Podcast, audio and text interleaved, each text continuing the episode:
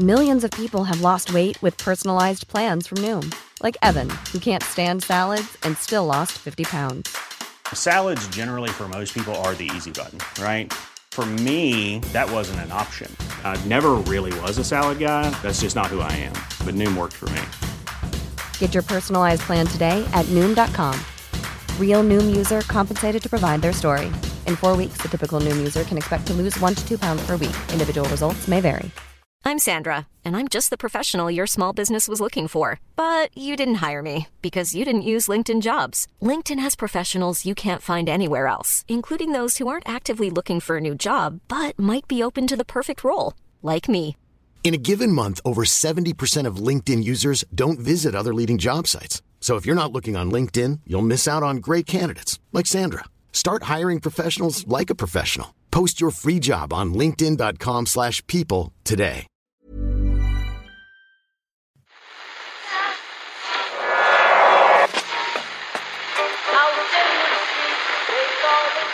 Whose phone is that? That's the second time it's gone off. They never go home. They never go home. They never go home. Those those those boys.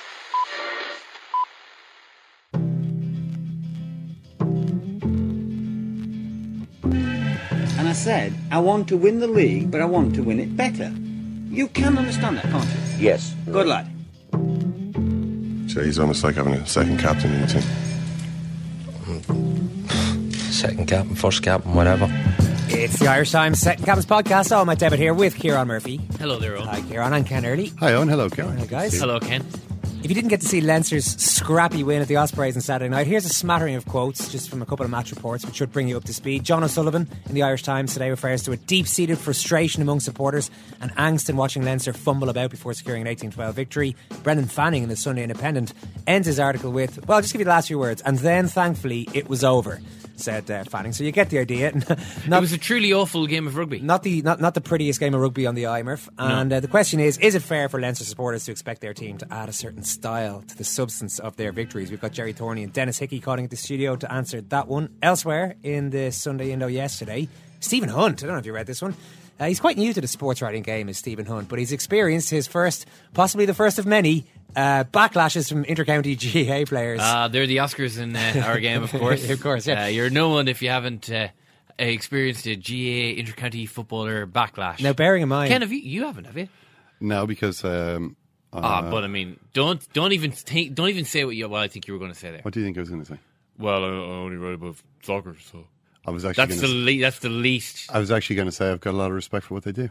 Well, Stephen Hunt has a lot of respect for what they do, as he, as he outlines himself here, and as we saw when we had him on TV a few weeks back, he had quite a sparkling underage hurling career. But he says, I heard Joe Brolly a couple of weeks ago saying that soccer players weren't role models. I think footballers can be role models, even if one or two let people down. But I get the impression with Joe that he feels we lack the spirit of the true Gaels he admires so much. As somebody who grew up with the GAA, I can tell you that as much as I love the games, if GAA players tried to live at the level of commitment shown by a professional footballer, they wouldn't know what hit them. It, I think it's the they wouldn't know what hit them line that has uh, hit a couple of the GAA guys. Balls.ie collated a few quotes there today from the likes of Dick Clerkin. Someone should remind Alan Stephen Lester. Hunt in today's at, uh, Sunday Indo that when he's so bu- busy resting, we're busy working. Philip Jordan, Alan Lester, good Kieran Lennon, a good few of these guys. Colin Boyle. Colin Boyle, so Stephen Hunt reckons GAA players wouldn't have the mental strength for soccer because it's all about training and resting. Hashtag what a clown. hashtag what a clown. I'm going to get on the what a clown hashtag and see what uh, pearls lie underneath there. What are you thinking Uh, well, I think, I mean, obviously, I agree with Stephen Hunt. about? Uh, Joe Brolly, uh, uh, not thinking that football players have the spirit of the true Gael, which I, which is definitely something Joe Brolly thinks. I read. I don't know how many times Joe Brolly talking about how football players are unworthy of respect. You know, we too many people in this country go around worshipping at the idol. These false gods, idols with feet of clay, uh, tattooed, uh, preening, hairstyles, staring at themselves in the mirror. That's what Joe Brolly. Ta- it's like a constant theme of his. That's what he's It talking is, about all the it- time. it is a big, So I big think theme. Stephen Hunt was just saying, you know, let's back up a little bit here and remember that this is a serious, uh, high level professional sport, right? Mm-hmm. And the people who are doing it are high level athletes. So let's let's just back up a little bit here. Now I know in this country there's a, there's a culture of admiring the the self sacrifice and warrior mentality and sort of training arms race uh, among GAA players. Yeah. Yeah. But let's face it, you know, you're not there's there's nothing like the level of uh, of you know the sort of elite professionals Well, that are Stephen playing in Hunt's the life Premier doesn't League. sound too hard. I mean, you, it- essentially what you do is you play football. Mm-hmm. You go, you go to your club, you play a bit of football, you go home, and you sit down. Yeah. Well, then I'm, I'm sure that, they- takes, I'm- that takes discipline. I'm sure GAA players would have the discipline to do that, to just to go down, relax. Would they? back. Would they? Would they not be out? Would they not be out? Uh, running hard, running laps? uh, whatever, whatever it is. I mean, life in life in Ireland. You know, Mm. you gotta. It's a social thing, isn't it? You know, you, I mean, you could be there behind your twitching curtains, peeking out at peeking out at life in the town, or you could go out there and be an active participant in that life. I mean, this is another thing that Joe Brolly. It's another theme of Joe Brolly's. You know, uh, Irish people prostrating themselves before. Uh, again, Foreign- the idols foreign of foreign, yeah, foreign corporations that don't care about them. When in fact, real sportsmen go down to the local GAA club and participate in the life of their community. They're woven into the very fabric of their community. Now, how can you be woven into the fabric of your community if you're just sitting there watching a 60 inch plasma all day because you're wrestling? You can't. As a GAA player, you'd be You reneging on your yourself. responsibilities. You have to be out there training the young teams, organising fundraisers, maybe running for the local council. you know, all of these things are, are th- these are things that are going to take you out of that resting zone, Hmm. which the true professional athlete who is selfish. He's a professional. He's doing it for the money. He works for a corporation. He doesn't care about his community. He doesn't even live in the community he grew up in. He's left it behind in order that he can make money and play at the top level of his sport. He doesn't care about any of that stuff. So he can sit there resting. That's fine. But I don't see how GAA players can do that. I'm not sure if it's got that much fun being friends with a professional football player, just judging by Steve, by Stephen here. Uh, Says a couple of weeks ago, I drove from Ipswich to meet a friend at the airport hotel in Stansted. As we were leaving later that day, I said to him, I shouldn't really have made the 45 minute journey as it was important that I rested. Stephen Hunt sits there, meets his mate for a coffee. He says his friend's only in town briefly. So he says, I'll call, I'll, Listen, I'll meet up with you. Stephen, thanks a million for seeing yeah, you. great. And you was just see great. Stephen Hunt's just Yeah, well, bristling, sitting there in a really Yeah, bad mood. well. I shouldn't be here. That's the way that would also. I'm sure. I'm sure. To be honest, a lot of GAA players are like that. You know, I mean, in the summer, you know, barbecue time, and they're sitting there drinking uh, Yeah. water. You know, A lot of weddings. ah, would you never have a now glass of wine? No, have a little bottle there. No, I've got a championship game in six weeks' Yeah, time. sitting And then there. another one in another six weeks' time. sitting there No, no, making I've- everyone I've- else feel bad. Just got to go training tonight, and then I've got 15 more training sessions before my next game, and then we've got a further 30 training sessions set before our next game of football. Yeah. Uh, yeah, I- it's not. It's not a very nice life, Ken. I mean, you're having a pop there and all the rest, but I mean, Yeah. it's not a very nice existence Murph? to be an intercounty footballer. You've been to the Galway races? Uh, yes, uh, only once, on which Go- go uh, which is kind of strange. I know because I was in from Galway, went to college in Galway, but I went there a couple of years ago, and uh, for two nights, Tuesday night and a Wednesday night, and then I returned. I left for Dublin uh, as Ladies' Day was beginning. So I, I, I put it to hell out of you that two nights at the Galway races is probably enough. You probably get the oh, flavour. plenty, plenty on. Uh, I think you've you you one managed- night, one night too long. Maybe you managed to sample all of the all of the meats of the Galway races stew with uh, two nights. For those, I mean, there are those, of course, who go for the seven nights. Um, Those warriors, noble warriors. noble warriors, no doubt woven into the very fabric of their Galway communities. Yeah. Uh, I would have thought, but no, I, I, I, I, two days would be plenty on. The plenty. reason I asked Luke McManus is a director who we've spoken to about a couple of excellent racing documentaries in the recent past. Jump Boys about Ireland's top jump jockeys, and Arkle. We're going to talk to him about his latest program today, which surrounds the the Galway races. John Moloney is racecourse manager there at Ballybrit. Here's just a clip of him speaking about the slightly different atmosphere around it now compared to the heady days in the middle of the last decade. There's, I think, five heli uh, pads there in that enclosed area. Uh, we had 340 landings there on a Thursday in, I think, about 2006 or 7. So it was the busiest heliport in Europe ever. I think this year we're talking about maybe five or six helicopters max. So there's a change to bicycles now. Rather, people seems to be cycling here now again.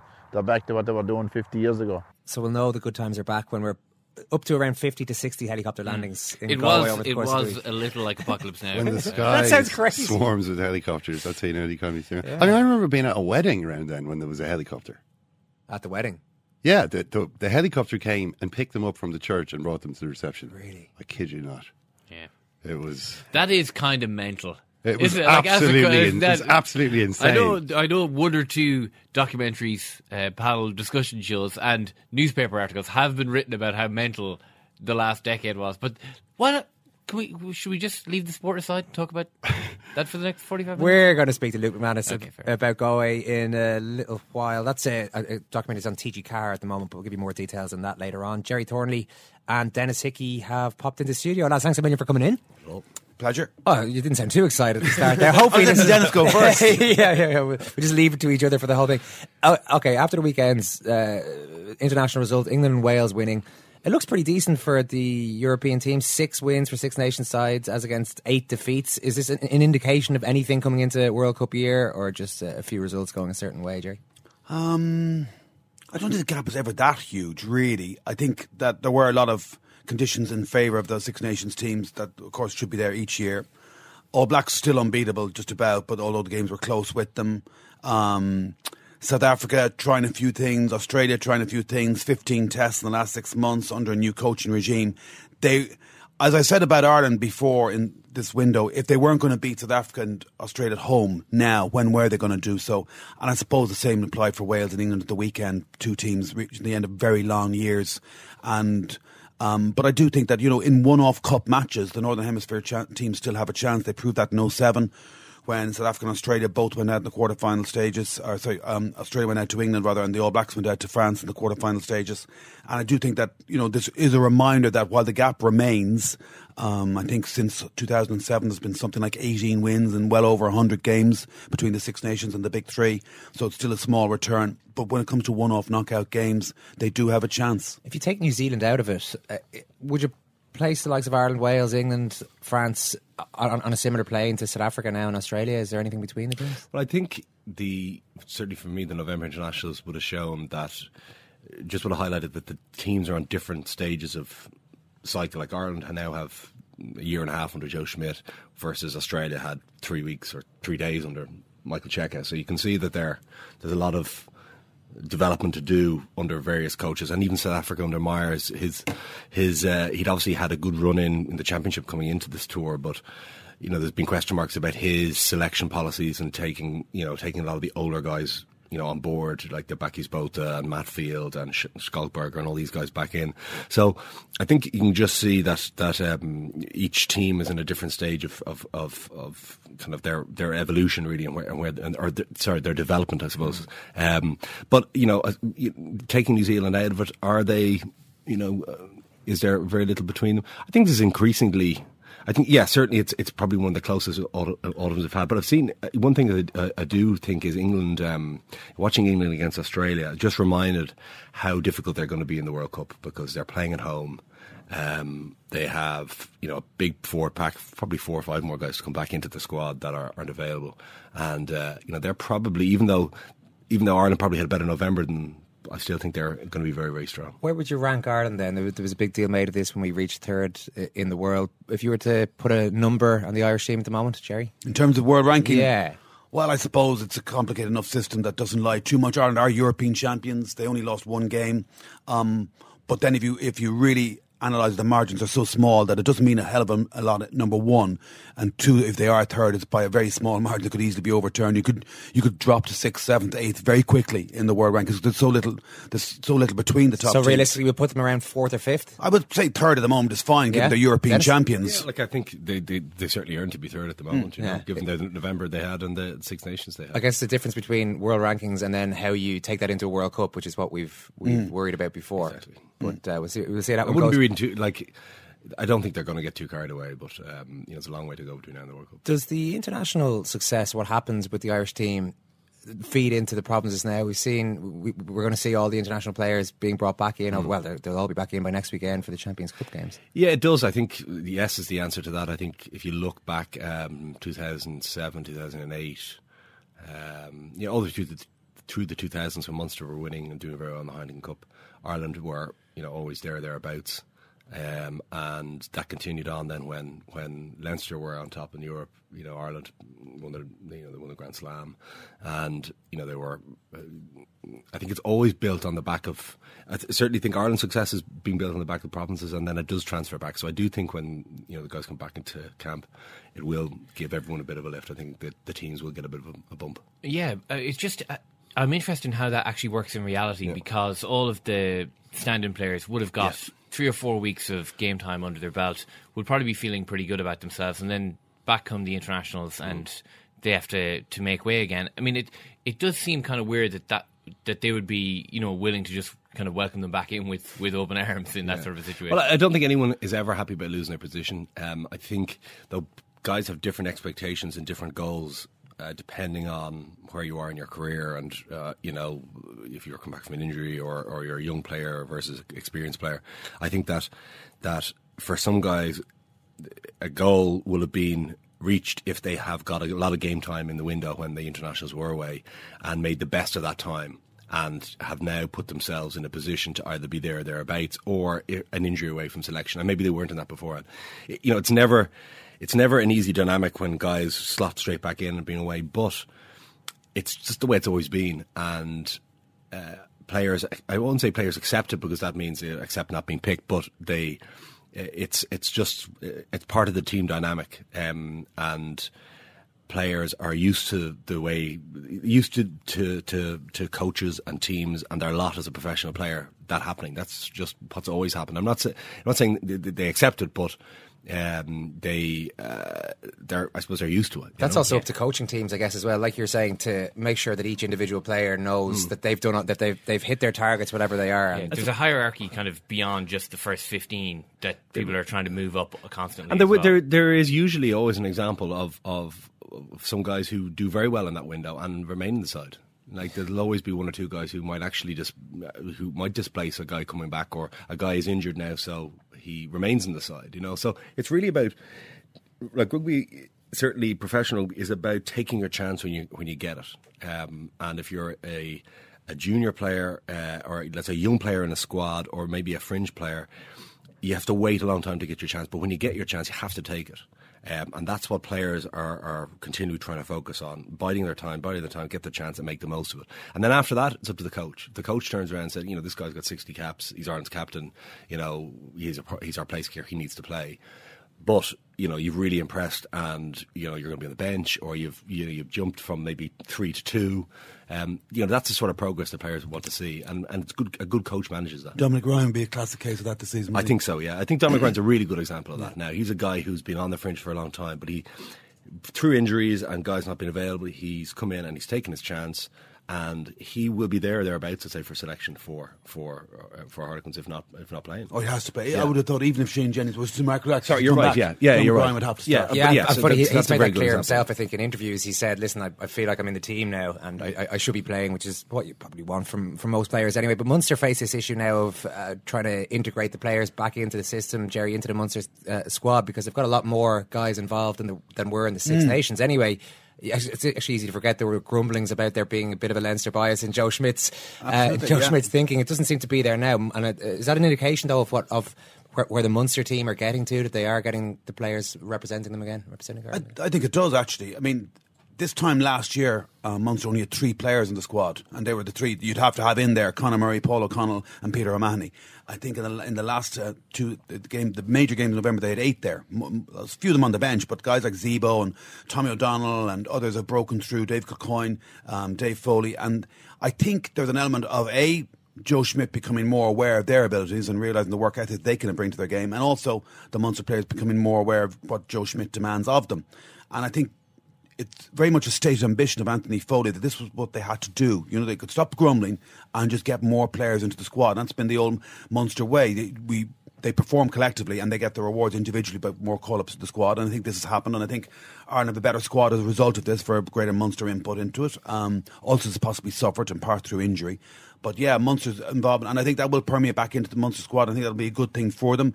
Um, being exposed more to November Test rugby against the likes of South Africa and Australia has to be good for them. I think Munster benefit, is a kind of a two way street, like Denis was talking about earlier. This is an example of Munster being for the benefit of Team Ireland and Ireland fe- feeding back into Munster. I think it will help them. Yeah, they've just uh, just about got it, got home against Ulster at the weekend. They've t- the back to back games against Clermont coming up. Denis, how well set are they for that? Given the early one or two early difficulties for Foley.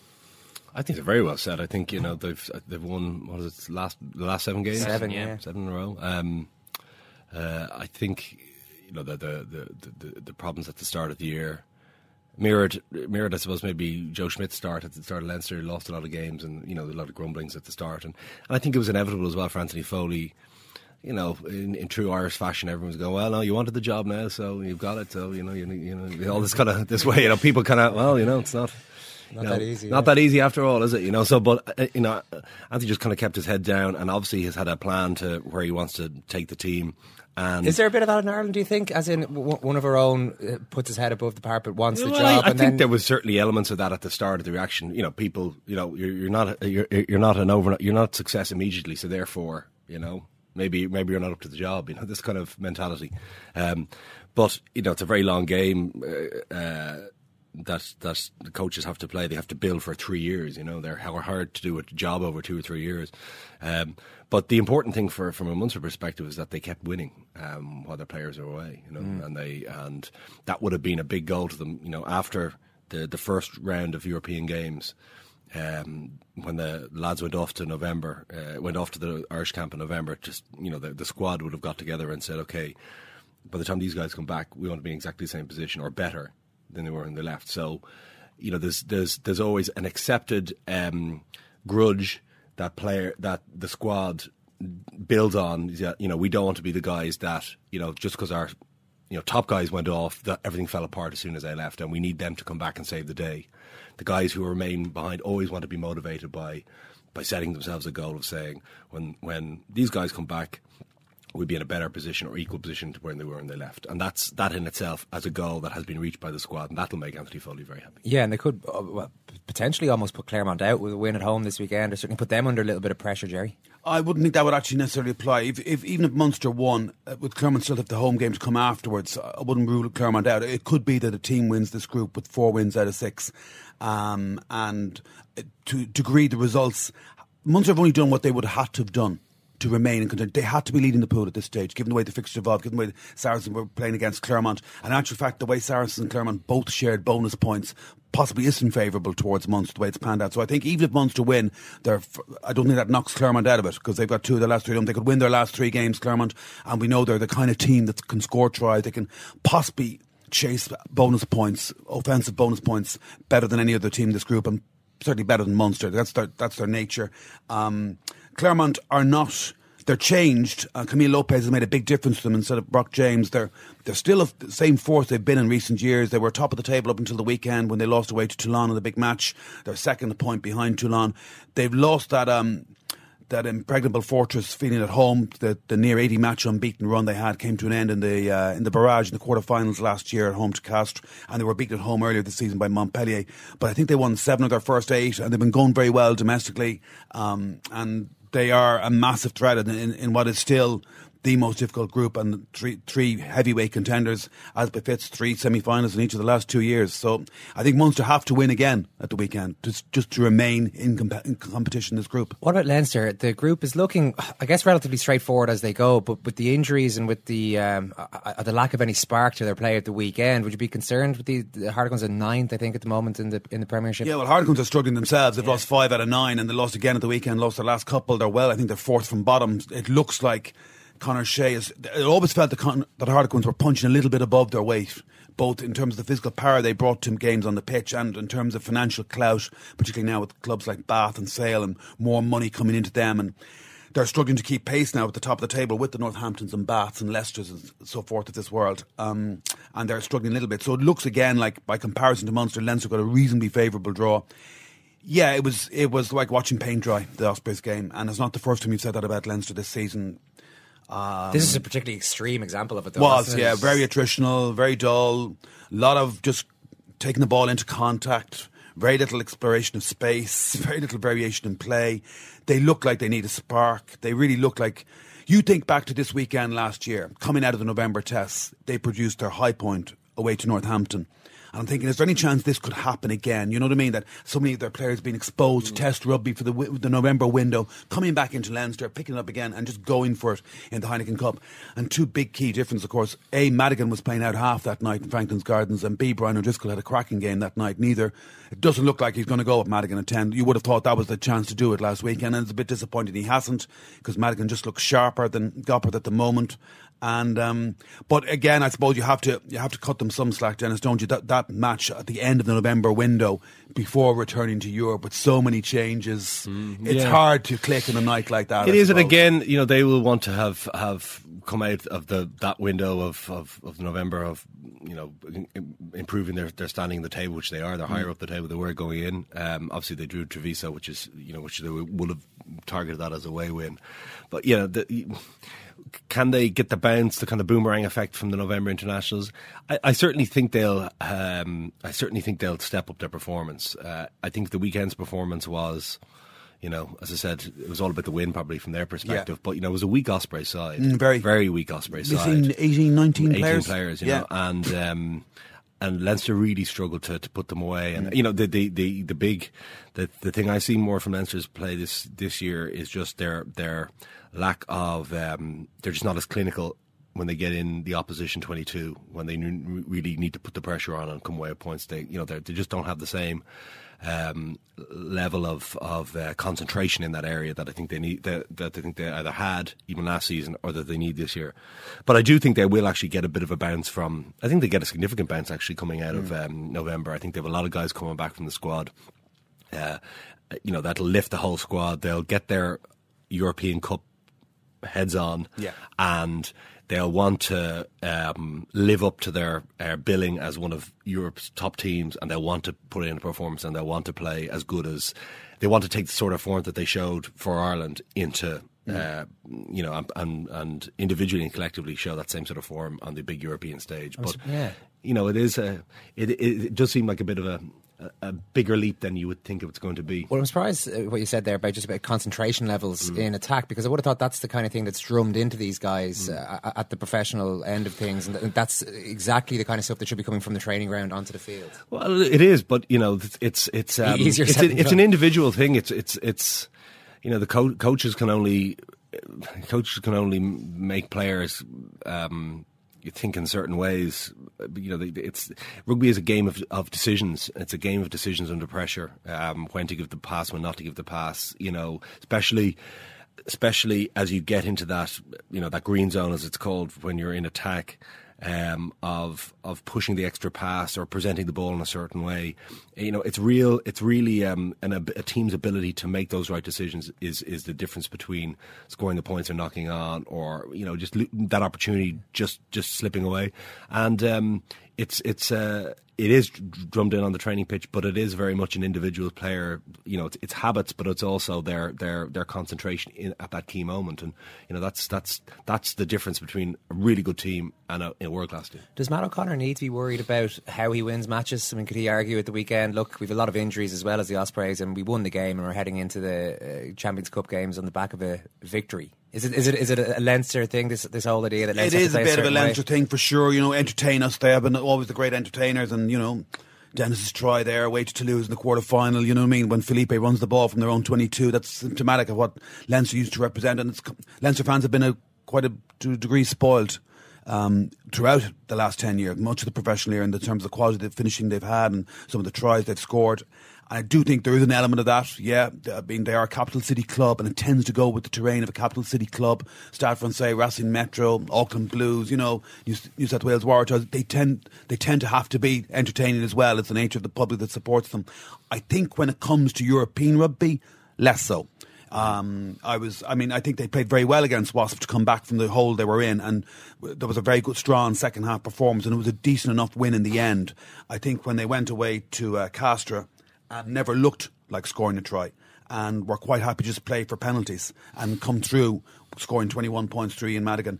Um, it was surprising to me how many Leinster fans were quite content coming home. A win in France is a win in France. Even though Castres are now bottom of the table, lost again at home at the weekend to Racing, you could argue that, you know, that's been put into perspective by results before and since. I think when it comes to Europe, if, if Leinster won away to Harlequins on, uh, in the stoop with just three pointers through Ian Madigan or whomever, I think, again, most Leinster fans will be happy, and I think Leinster themselves will be happy. Yeah, definitely. I, I certainly think getting you know getting back into European rugby, it'll be about the win. And you know, if you think about the the the the, the last big European match over there, the the, the famous Harlequins. Oh yes, Leinster. six five job. That was a six five job, you know. It that- wasn't, the- the- one of the turning points in Leinster's and one of the turning points in the thing. It wasn't a trifest, um, but there was all you know. The, the, the, there's always been a um, there's always been a uh, a feeling for Leinster in recent years is that when they get into that zone that they come away with points and the the problem becomes for Leinster is that if you get out of the habit of doing that you can't turn that on the big game so in other words if you're not if they're not having that same level of precision week in week out in the um, in the Guinness Pro 12 when they get into those tight situations in, in European matches and they you know they find themselves in that in, in that uh, point, part in the field where they have to come away with points. If they can't pick it up because they're not doing it week in week out that's that's when uh, I wouldn't say the chickens come home to roost, but that's when you know you you, you see the difference between So the more two leagues. It's more about pre- precision and concentration for you, as opposed to an expectation. Would the squad feel that they're supposed to win in a certain way playing for Leinster? Do you think? I, I don't know. I think they're far removed from the perceptions of, of what people think they should. What be their doing. coaches yeah, want like they have what a they very, you know, they have a very clear, you know, there's there's no ambiguity. I don't think with the, the lads walking out into the pitch going, well, I'm not really sure what, what the way we're playing is. They know exactly what they're supposed to be doing in different parts of the game, and just because Joe Public doesn't like, you know, wants to see it a different way. That's just the, that's just the way they're playing at the moment, and, and, and you've got to say they're they're they've won their two opening games. You know they're they've moved up in the tables in the, since November with a lot of guys away. Um, and they're actually sitting sitting pretty, I think, really for uh, launching the, the, the critical back to back fixtures, which, as everyone says, you know, the the, the, well, the well worn phase. You don't win the European Cup in in uh, December, or December, but you can certainly Usually lose, it. it. you know. And they're unbeaten in six themselves since that monster defeat. So, yeah, you know, it's just it, it's it's um. Yeah, but we want to see more tries. That's- that's- we, want to, want to see them fling the ball That's around. basically the kernel of the entire argument. It's not. It's not based on any. You know. Uh, you know. We're not really looking at it and saying, well, you know, they're not doing this or doing that. It's just you know, people just want to be excited We more. gotta You know. cut- you got to Yeah. come some slack. I mean, like Brian O'Driscoll's retired, Johnny Sexton, Johnny Sexton's left for the last two seasons, and they've had a welter of injuries, particularly in the back line, and a lot of wingers down injured and so forth. So you have to cut them some slack. And in there have a lot that of injuries actually coming into this weekend. They have had a very, they have had a lot of guys Mm. um, injured uh, and continue to get injured, and so they just Any team in the world would miss Cian Healy and Sean O'Brien as well. You know, you get a lot of your goal forward You do, mentioned yeah. for those You- kind of players. Yeah, you, you've. You, I, I've, re- I've rarely felt felt from Leinster this year that this is you know this. I'm seeing their their top team. No. they they just No, haven't been able to do No. that. You know, at any stage. So hopefully this will be the this from a Leinster's perspective. Hopefully this will be a really. Um, you know, a, a, a, a two game, you know, back to back where they really kind of kick on and they're and they're they they they really perform like the like the like the club they are. And the, with the, the way the fixtures and results have fallen, win these two, and they're absolutely in command of this pool. You mean, Yep. they've virtually got one foot in the quarters. Just last year with Ulster in big trouble. Obviously, they've got the Scarlets uh, in their next couple of games. But just a word on Connacht, Mm. who don't have European or don't have Champions Cup rugby to concentrate on this year, Gerry. And they're going. Well, they had a good win at the weekend in the league, and Mils Muliaina looked like he's slotted in nicely Mm. Yeah. there. Pretty good vibes around Galway. really good vibes, and it was great to see the attendance of the last couple of home games. And it just shows you if you get a couple of stellar names in the West, as, as well as any of the other provinces, they will come out and support you in their thousands. If you're And- winning, Gerry, though, and well. you're winning as well. Like, you yeah, gotta win. sure. Like, they- they've won Yeah. all their games. And They've they've won been all their games at home, right? Yeah, they've been really competitive, most competitive Connacht we've seen in the Mm. Pro 12 in the league, which is great to see. It's good for the league, it's good for Irish rugby, and um, the only point pity from their point of view is they're not in the European Cup number one, but the Challenge Cup. By dint of the new ruling, whereby the winners do not qualify for the uh, European Cup the following season, it really is just a tournament, a shield uh, to, win. And I think as the season progresses, they're going to prioritise the Pro 12 more and more and more because it's got so much more currency for them. I mean, Yeah. this is their route into the European Cup. Yeah, like the, I I watched that, watched the, the whole game against the Scarlets, and um, as you say, the crowd is is. It's great to see the increasing numbers, and and like Connacht are no different to any other uh, provincial sides in that regard. You know, more players. You know, people come to see winning teams. It's happened for Leinster, happened for Munster. You know, you build a crowd. It doesn't you know everyone? Not everyone's a diehard from day one. You know, people and then they start see the grumbling when you don't get tries. Exactly. Yeah, exactly. And people want to see a team win. Welcome so to 10 years from now, Connacht fans. Yeah. but you know, and that's the thing, and and, the, and they've so they've built a really good. Um, so they're obviously building their crown based on on winning uh, on a week in week out basis. But um, uh, you know, they're they're like I, I thought their performance against the Scarlets at the weekend was was was. Um, like was very strong. They they scored some Very great tries. composed Some as great well. tries. Yeah, you know, they're, was- yeah, they're that, that thing that we've that's been lacking in college, Mm. that ability to win tight games. yeah, and far less mistakes, far less, far more assured, and all of a sudden it becomes a you know people are, you know, it becomes a very ground that, that, that people start thinking well, actually it's very hard to win here now. And that changes even the referee's perception, everybody's perception. Everyone's perception. Yeah. So so it's uh, it was good. You know, it, it, it was contrasted. I was I was sad to see the number of empty seats in the in the Munster Ulster game. Yes, you know the two ends of the ground. Two They were ends like, of they the were like Welsh up grounds. Yeah, it was just I, I, it's it's it just it's sad to see that because obviously two two top Irish provinces uh, and going head to head a week out before Europe, you would just have expected that Mhm. that would have been you know people back on board. It's just it's a sign of the times, but sad to see that you know. All right, we'll leave it at that. Listen, Denis, Gerry, brilliant. Thank you. Cheers.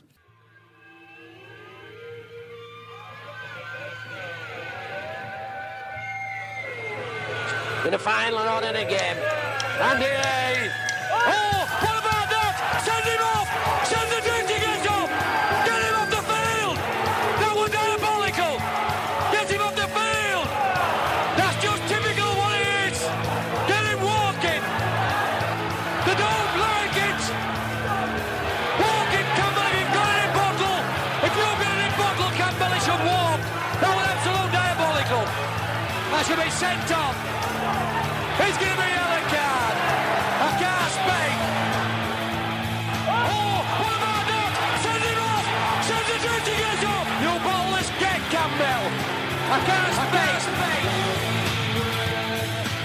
Murphy, happy to go along with the earlier, the stated ranking of Ireland in the world, number three. Yeah, I, was, it, I kind of think it's a different ranking though. Say if you're looking ahead to a World Cup, right? We're, we're, say- we're not the third most likely team to win the World Cup. I don't exactly think you can say we are. Yeah, I don't think we are either. Um, now we might be the third best team in the world at the moment, but whether we can actually, we have quite a long way to go to bridge the gap between our previous performances at World Cups Mm. and winning the thing. I mean, that's that that's quite. We've we've got a few steps to go there. I'm kind of thinking of the Offaly football team from the 1980s, uh, who reached the Leinster final in 1979 uh, and then w- uh, reached a, a, a Leinster semi final in yeah 1979, won it in 1980, uh, got to an Ireland semi final, lost it in 1981, and then got to an Ireland final and won it in 82. I mean, there has to be a progression of performance there, and I just don't think that we've kind of you know Yeah. we, we've built that up in previous years. Now uh, we might be the third best team in the world at the moment, but. I'm going to say there are four teams more likely to win the World Cup than us. You're saying Actually, probably five. you're adding England now. England have just popped back, back into England. your head. No, no, it was actually France. I forgot about there. Yeah, well, there's five teams who are more likely to win the World Cup than us. Oh, the five teams with Possibly six if you include Wales. I'm not going to include Wales this time around, but I'm watching against Australia at the weekend. I always like watching teams who there's a stereotypical view of how they play a sport, and uh, in the case of England, it's brute force. You know, it's big pack demolishing the scrum of the other team. Yeah, round heads. He round heads. Uh, Funny you say that. The round, the, the most rounded head on the team belongs to Ben Morgan. They're number eight. Really? Big bustling number eight. He went over two tries on the back of uh, crushing work by the by the forward unit. and Australia, in the meantime, totally outplayed, totally outgunned, but yet have these amazing, skillful, fast backs and are producing these little bits of magic It- here and there just to stay in the game. It was the most England Australia rugby so game ever stereotypical, played. Uh, it really was very, very. The one time wasn't it- England must yeah. must be disappointed with their brutal rugby image. You know, Yeah. this sort of total absence of imagination, Well, just pure. fop haired backs followed by fat headed forwards. Wasn't it That's 91?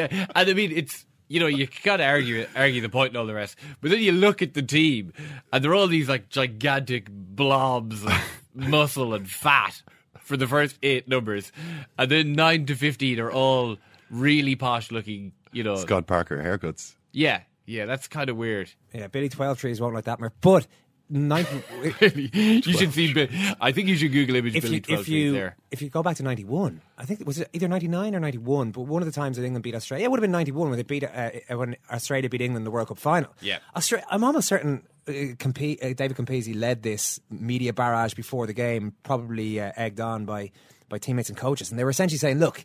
England haven't got the balls to stand toe to toe and play rugby against us. Yeah. You know, all they're going to do is uh, scrummage their way to victory. Yeah. Who wants to win like that? Yeah, and then suddenly England start trying to flick the ball around. That's right. Ella. Thank you very I love- much. I love that. Yeah. And we had Pick beat off England nice, in uh, uh, Twickenham in the World Cup All final. coming up in sec. Oh, you were looking at Billy Twelvetrees there. Yeah. I mean, what am I supposed to do? He reminds me a bit of Lucas Leiva. Imagine Lucas Leiva was about 40 kilos maybe of extra maybe muscle. the, maybe the, the, the picture you're looking at isn't particularly fop haired, but believe me, Ken, he's an extremely foppy haired. Coming up in man. second captain's football. That's yeah. They have asked for that, really. Well, you can laugh. It was the World Cup. I'm a little bit of an idealist, but having said that, I want to be like me. You don't know what you're talking about. When did you know that? I managed to stay alive for 16 and a half years. leave it. I'd say it to your face, not say it to you now. Come down Swansfield and we'll see them, won't we? What you doing down here, you shawny man? Oh, and we were talking recently about how the Premier League was pretty had pretty much disgraced itself this year. Oh yeah. It was essentially everyone was just there with their ha- head in their hands. Joe Brolly sniggering away. This Down- is- Would you look at this? The chickens have come home to roost. Yeah, this soulless corporation of the Premier League, and the, act, the actual sporting element has completely died off. To be honest, now not a lot of evidence against that point of view uh, based on uh, recent games. We are going to talk a little bit about that. Sounds good. and this week where. Manchester City and Man United have finally shown championship form. Yeah, Man- Chelsea faltering. The Manchester The clubs uh, managed to um, easily defeat their opponents, and uh, It's squeaky Chelsea- bum time in the John- Premier League. John O'Shea against Diego Costa was actually the battle of the weekend. It was fantastic to watch. O'Shea just beating Diego Costa, um, kicking him and, uh, and mauling him from behind. Well, O'Shea's your classic guy. You have to get angry, and I'm sure Costa got him angry. Well, no. It, the really the interesting way thing about this was that O'Shea was clearly doing it deliberately because we are okay. Everybody knows what type of a player Diego Costa is. He makes it quite obvious um, in every game. He's he's an aggressive player. He likes to get involved in confrontations with his opponents, and he often wins those confrontations. I mean, you know, the he's actually he seems to have a particular problem with Irish defenders. Come to think of it, because it was Seamus Coleman earlier on in the season who Costa was insulting after uh, Coleman scored an own goal and when Chelsea beat Everton, and uh, Costa sort of bent down, and had a little word, and Coleman's sitting there grieving on the ground, and Costa is taunting him. Uh, and now it's Anti-Irish? Hmm? Anti-Irish? Well, anti Seamus Coleman and John O'Shea. But anyway, John O'Shea just keeps kicking and beating Costa, so he's getting really angry. The really interesting thing, though, was that there was there was a point at which O'Shea followed followed Costa out to halfway and hacked him down from behind. Did you see it? Not a very nice time. He, he went for the ball. The ball was there. I think. I think. Um, and but the, but O'Shea didn't really get anywhere near the ball. He kind of went through the went through Costa's leg and knocked him knocked him down. But Costa on the ground then kicks out with both sets of studs at O'Shea, misses him, misses his head, which appeared to be the target. But what usually happens in that situation is that the guy who has just had the studs aimed at his face reacts explosively. You know, he he he's straight up over the oh, what are you trying to do to me? Um, but John O'Shea turned turned tail and ran. Now I say turned tail and ran. It sounds like he was he was running away, but very deliberately turned his back immediately and just ran back to his defensive position, leaving one of his teammates to sort of say, "Oh, what do you think you're doing, Diego Costa? That's not the way to play this game." Uh, and Costa suddenly was he he was he was kind of at a loss what to do. Hang on a second. I thought we were going to be having a good chest barging confrontation here. I thought there was going to be a bit of, uh, you know, I know what you tried to do. Um, but there was nothing. O'Shea gave him nothing. Yeah. He just kicked him and then ran away. Kicked him and ran away. And uh, it was an, it was a new approach, an approach I haven't seen used yet, and maybe it's an approach we're going to see more of. Luke McManus uh, joins us in studio. Luke uh, has directed a four-part documentary series for TG4. It started last Sunday night, continues over the next. Uh, continued last night. Uh, started last night, I should say, and continues over the next few Sundays. Seachtain na Rásaí, which is all about the 2014 Galway races. Luke, how are you? Oh, I'm not too bad on yourself. Not too bad at all. We've had you. We've had you in before talking about Jump Boys, about Jump Jockeys uh, documentary that you did, and Arkle as well. Have those two? Did they steal you to take on the beast that is the Galway races? It's a very strange one, isn't it? I know nothing about horses. I suppose I know a little bit at this stage. haven't done three projects, but uh, yeah, but it was the same producers and the same kind of setup, and they came back to me um, early summer of last year, going, "Look, you know this this Galway races thing is going to happen. Are you, are you interested?" And I'm kind of a Film Fleadh guy. You know, Galway in the summer, there's these rolling sort of, uh, you know, bus queue of festivals that cruise through the city on a sea of Guinness. And like, uh, I'd always go down for the Fleadh. And the Fleadh is brilliant. There's loads of business gets done, but there's great cracks be had. And it is late nights and all that. Uh, and, but everyone used to say, oh, this is nothing. Wait till you see the races. Wait till you see the races. And I never ever wanted to see the races because I was destroyed after me two days at the fly. You know, so there was a bit of trepidation there. I was kind of like, you know, seven days. Like, you know, you're down there eight days filming on the bounce.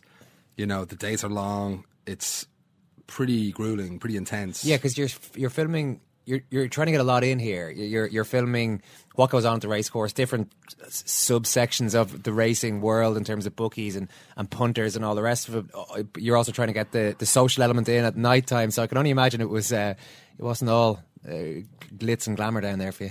No, it's a there's a bit of pressure because you're trying to also, apart from anything else, you're doing four half hour programs in a week. You know, and you can do a certain amount of filming the prep and a certain amount of picking things up afterwards. But it's it's an obdoc. It's got to be about that week. So, say Jump Boys that we shot for nine months, Right. you know, on and off to do one hour, and now I'm doing two hours in a week. So you're kind of, you know, a little bit nervous about that. So we had four crews at one stage, you know, uh, out and about shooting different aspects of it. It was the first time I'd had that many people kind Mm. of working for me, and you know, some really good people actually. Uh, Colin Barrade and Tomas Shoya, DV directors, and and you know they were the kind of units. But no, you're absolutely right. What, what's impressive about Galway is the scale. It's even the duration of a week, seven days, is almost unheard of for a racing festival. The number of people who go. I mean, at, at its height back in 05, 06, it was the fourth best attended race meet on the planet. Like you're looking at a huge huge event that impacts on a city in a very fundamental and serious way, and it hooks all these people in, as you say, these publicans, the guards, the taxi drivers, the fashion designers. Um, so, what we we knew we wouldn't get that deep in a week, so we wanted to be broad and get that sense of how it all interconnects and as many different perspectives on the event as possible. And I think we managed to pull that off. You know. So you you had a you you'd never got, been to the Galway races. You had a perception of what it might be like. Wha how did that tally up to what you actually saw and what we'll see in the in the programs? It was pretty close. Mm. It was pretty damn close. I, I, think mean, I think it is an event where you get pretty much, you know, you, you know, you buy a ticket, you know pretty much what you're going to get. Well, I was expecting Glastonbury for Cultures, and that's basically Yeah. what I got. You know what I mean? Like, like, but what's interesting, there's a bit of a thing in racing. Oh, Galway, the racing's not that great, really. You know, th- there's a slight snob factor. It isn't Leopardstown or Punchestown or, or Cheltenham. Like the races, the big races are handicaps, which means the best horses aren't in those races. So, if you're a purist, it might not appeal so much. But some of the most knowledgeable racing people I know love Galway because it's not about being a purist. It's about the summertime.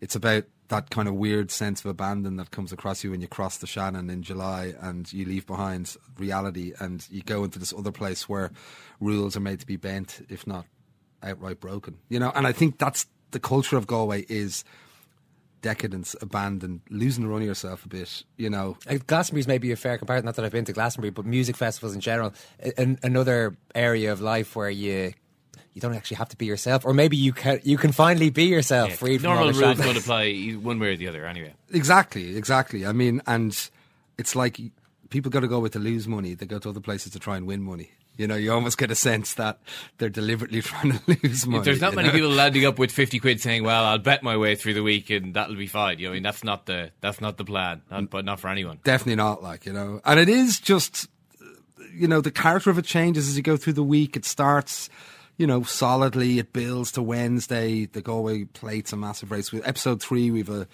we've a lot about the plate and about Shane Shortall, who's a very young jockey who. Well, anyone who follows racing knows how the story ends, but it's still a very interesting story. Then the hurdle and the fourth day, but the fourth day is Ladies' Day, so suddenly you're into that whole crazy universe and you know most people there aren't even watching the racing you know what i mean like Yeah. they're kind of on a whole other buzz you know Yeah, my say my dad now uh, when we live about 20, 28 miles from Galway City, so twenty five miles from the from the race course. My dad would go on the Monday night, and that would be a, that would be a big thing. Say for people from North Galway, we'd go they'd go on the Monday night or they'd go on the Tuesday, and then Wednesday and Thursday, which is Ladies' Day is Thursday, and that's left completely to the to the day trippers, to the lunatics. I mean, my like money could not drag my father to Ballybrit on the Wednesday or the Thursday. the I mean, thursday's kind of like a debs Yeah, it's like yeah. being at someone else's debs Yeah, yeah, and I vast to, open air debs.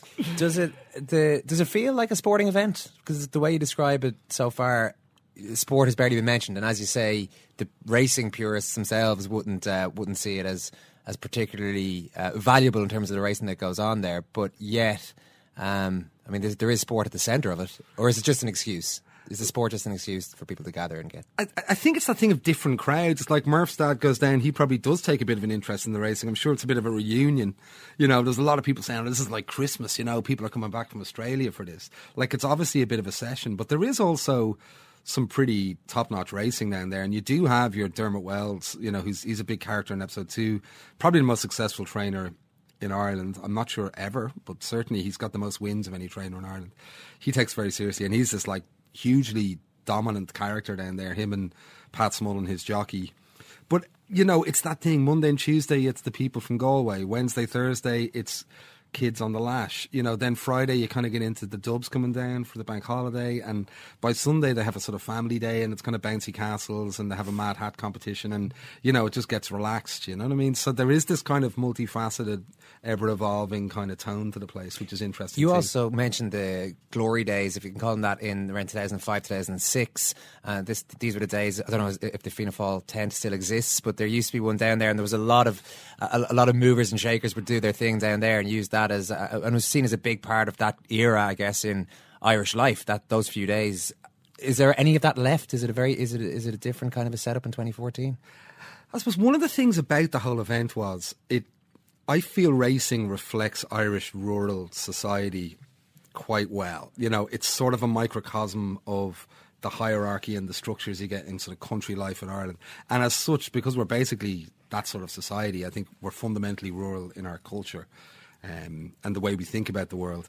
It feels like it reflects the country as, as a Mm. whole. So I think they've had a couple of five really tough years. You know, I think they had that, uh, what you're talking about, that excessive level of spending. They had huge numbers down there. It was just all about ostentation and excess, you know, and if you can imagine, it's the one week of ostentation and excess of the year, but when the whole country was drunk on ostentation and excess, it sort of went through the roof and, you know, there was all those helicopter landings and all that kind of stuff. Yeah. And then they've had to regroup. So I suppose what we were out about this year was, is this the time that the corner's been turned? And uh, is the Galway races on the way back? And is the curve turning upwards again? And in a way, is the same happening for Ireland? We've been through the worst. It's starting to feel a bit better now, so maybe things are going to get a bit better, you know? Yeah, I think that there is um, there's kind of a new humility to. I was at the races a couple of years ago, and I did kind of feel that that there was a sort of a new humility to the thing that maybe wasn't present. But I mean, we were having a discussion about the Galway races before you came in, and um, uh, and we were we are kind of debating whether you know it, whether it has a bad reputation on the back of that. I think to be honest, not a lot of people held that against the Galway races necessarily. You know, like the helipads and all the rest of that. Like, I don't think people kind of said that's the Galway races. I mean, I think that was the country and. The Galway races kind of reflected It that. a- it was a- another place for the top dogs to congratulate each other on how well they were running the place. I guess. exactly, and that's. But I mean, I don't think that that was. I don't think that the Galway races was negatively impacted by that. I mean, the implication was there, but you know, I, no one holds holds it against the races for that. I, don't think. Maybe, maybe, maybe you disagree. I don't know, but Well, I suppose in a way it, it was a stick that certain metropolitan commentators could use to beat a particular type of politics and particular type of carry on that they were very against. And I think if you're a Galway person, you have a certain relationship with it, and if you're a Dublin person, Yeah. you have a very different one. You know, um, I mean, for me, as someone who wasn't that into racing uh, back then, I would just would rather you know do anything than go to the Galway races, especially for a week. But then when you go, you realise it does have a huge amount of heart, and it doesn't matter a lot to the city. And it, you know, it's been. I mean, I was doing a little bit of research. The first one was in 1869. Forty thousand people showed up to the very first one unexpectedly. And there was so much of a crisis of accommodation in Galway, they had to uh, set up a refugee camp in Eyre Square to house because all the hoteliers just cancelled their bookings and started having auctions for the hotel rooms. In terms of where you left it, as I said, the first episode has been on. Um, what who, who do you, who are the dominant sort of character characters in it? You mentioned Dermot Weld. It's funny. Seán Bán Breathnach is there, kind of arriving as a very gregarious punter, and he's you're, you're following him around. First conversation he has about the first race of the first day. uh, You know, who's your money on? It's like, well, Weld has a good a good one running here, and for all the uh, you know for the lack of in depth knowledge we'd have on on who's going to win Galway races, is it not just a Dermot Weld horse every single time? Last year, I think he won 17 races out of 35. Like, that is insane. Um, and look, there's people who go to the Galway races and back Weld horses and do nothing else. You know, I mean, that's literally what they do. And they'd be going on a fiver each way. At like next week, there's a woman and she's like a fiver each way in a Weld horse. That's like. 10 to 11 or something, you know, it's like an odds yeah, on, yeah. like, you know, and she's like, I'm going to win six euro 89 if this guy cruises in first. And, but, you know, that's a very typical Yeah. Galway experience. Like, she's just down from Gidor having the crack and she wouldn't bet from one end of the year to the other, but she's there, so you have to have a few bets. You Yeah. know what I mean? But, um, like when we were there, Dermot Weld was given an honorary doctorate by NUI Galway, and he is, I don't know if you've ever met him, like, he's, uh, He's actually a really interesting character. Like I was, I, when I, int- I did a long interview with him in his home, and I kind of almost feel like there's a project in him as well. He's one of these guys. He's incredibly confident. He's incredibly high achieving. On paper, the things he says are sort of nightmarishly egotistical, but he says it with this kind of charming twinkle in his eye that you kind of accept it. You know what I mean? Like, like he's. He, I think he's one of those guys that no matter what he turned his hand to, you know, he would have been a huge success. Like, you know, he has that kind of air of it just exudes out of every pore. Yeah. You know? Well, Seachtain na Rásaí, three episodes left the next few Sunday nights, I'm right in saying? Yeah, that's right. So Sunday nights nine thirty and repeated Mondays seven thirty. Perfect. Listen, Luke McManus, it's great to talk to you. Thanks a million. Cheers, guys. Well, sure, that's the question that's going to be asked, answered tonight. Tonight. So now, come here tonight, tonight, into Wexford Park, and they just must produce the goods tonight. Tonight, their team is better set up tonight. Tonight. But they just, the bottom line is, Michael, they have to do tonight. Tonight. No, I think Cork have made a massive boo boo with our matchups. Massive boo boo. Tonight, tonight, tonight, tonight, tonight, tonight. Murph, as a man who has been there, as, you, as you've stated, what's our conclusion? Every Irish person needs to attend the Galway. Well, it's interesting, even the way um, Luke describes there. Dublin people maybe have a different view of it from Galway Mm. people. Everybody from every Galway person at least needs to attend the Galway races at one stage. I think everyone is going to get exactly what they expect from the Galway races, and if that's good news for you, go for it. Mhm. And if it's not good news for you, then stay away. I mean, there's as Luke says there, the perception is the reality. There's no. I mean, if if it's seven days of complete, uh, you know, country living hedonism, that's what it is. So I mean, Sound appealing, Ken?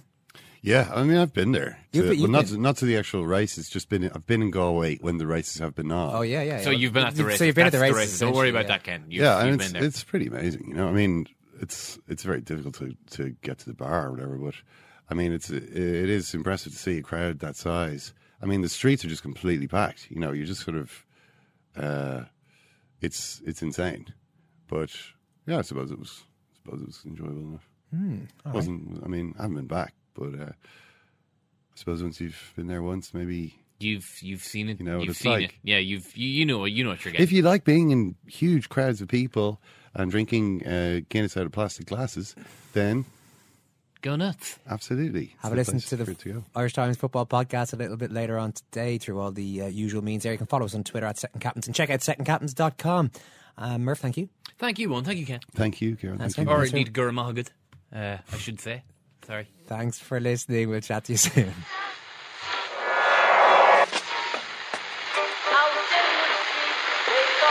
Whose phone is that? That's the second time it's gone off. They never go home. They never go home. They never go home. Those those those boys.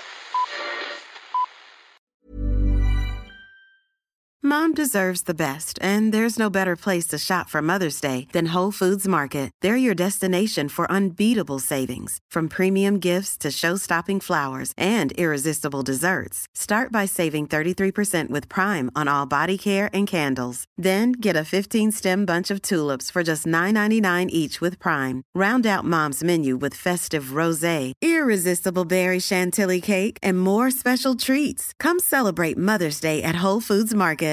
Whether you're a morning person or a bedtime procrastinator, everyone deserves a mattress that works for their style. And you'll find the best mattress for you at Ashley. The new Tempur-Adapt collection at Ashley brings you one of a kind body conforming technology, making every sleep tailored to be your best. The collection also features cool to the touch covers and motion absorption to help minimize sleep disruptions from partners, pets, or kids. Shop the all new Tempur-Adapt collection at Ashley in store or online at ashley.com. Ashley, for the love of home.